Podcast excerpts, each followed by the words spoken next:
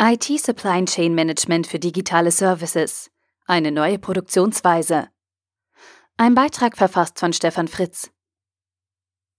Informationstechnologie ist quasi per Definition eine innovative Sache. Die Branche versteht es, die Neuheit von Technologien und Diensten effektvoll zu inszenieren. Während andere Branchen sich aufgrund von geringen Margen und hohem Wettbewerb mit prozessualer Effizienz auseinandersetzen müssen, geht es bei digitalen Services vor allem um technologische Innovation. Der bisherige IT-Delivery-Prozess? Denkbar einfach. Die Lieferkette für B2B, Corporate IT, konnte damit knapp 30 Jahre lang einfach und simpel gehalten werden.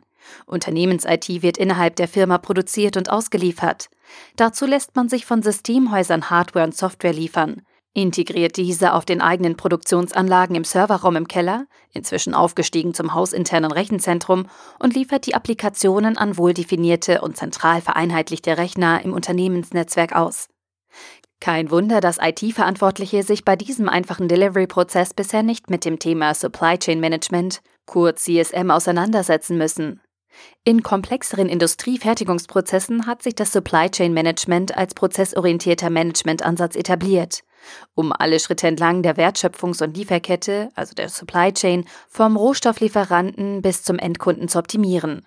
Dabei geht es um jegliche Flüsse von Rohstoffen, Bauteilen, Halbfertig- und Endprodukten, Informationen und ganz wichtig um die Ressourcenoptimierung für alle an der Supply Chain beteiligten Unternehmen.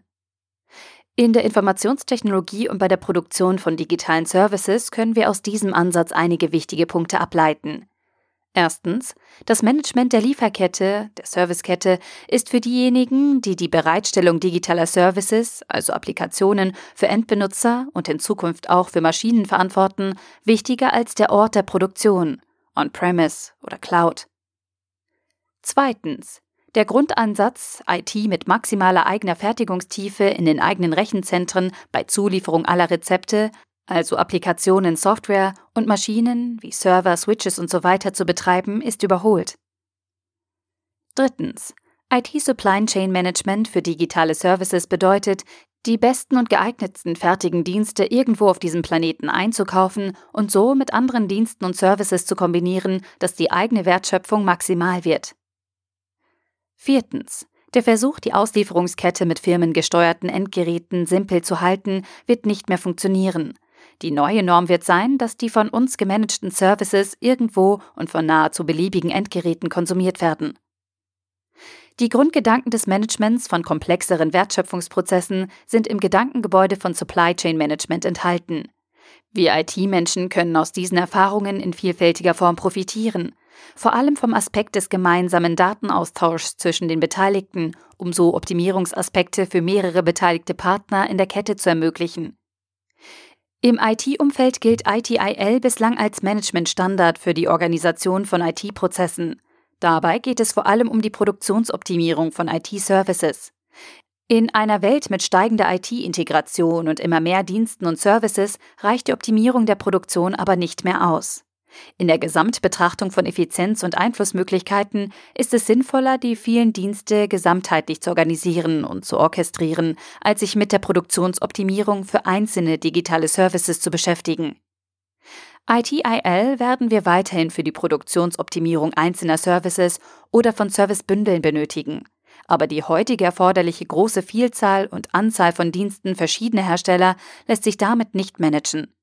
Hierfür scheint die Übernahme von Praktiken aus dem großen Erfahrungsschatz des CSM angebracht und sinnvoll, also ein CSM für digitale Dienste.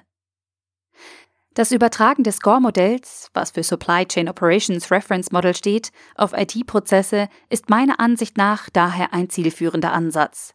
Für die Umsetzung in den Alltag werden konkrete Werkzeuge benötigt.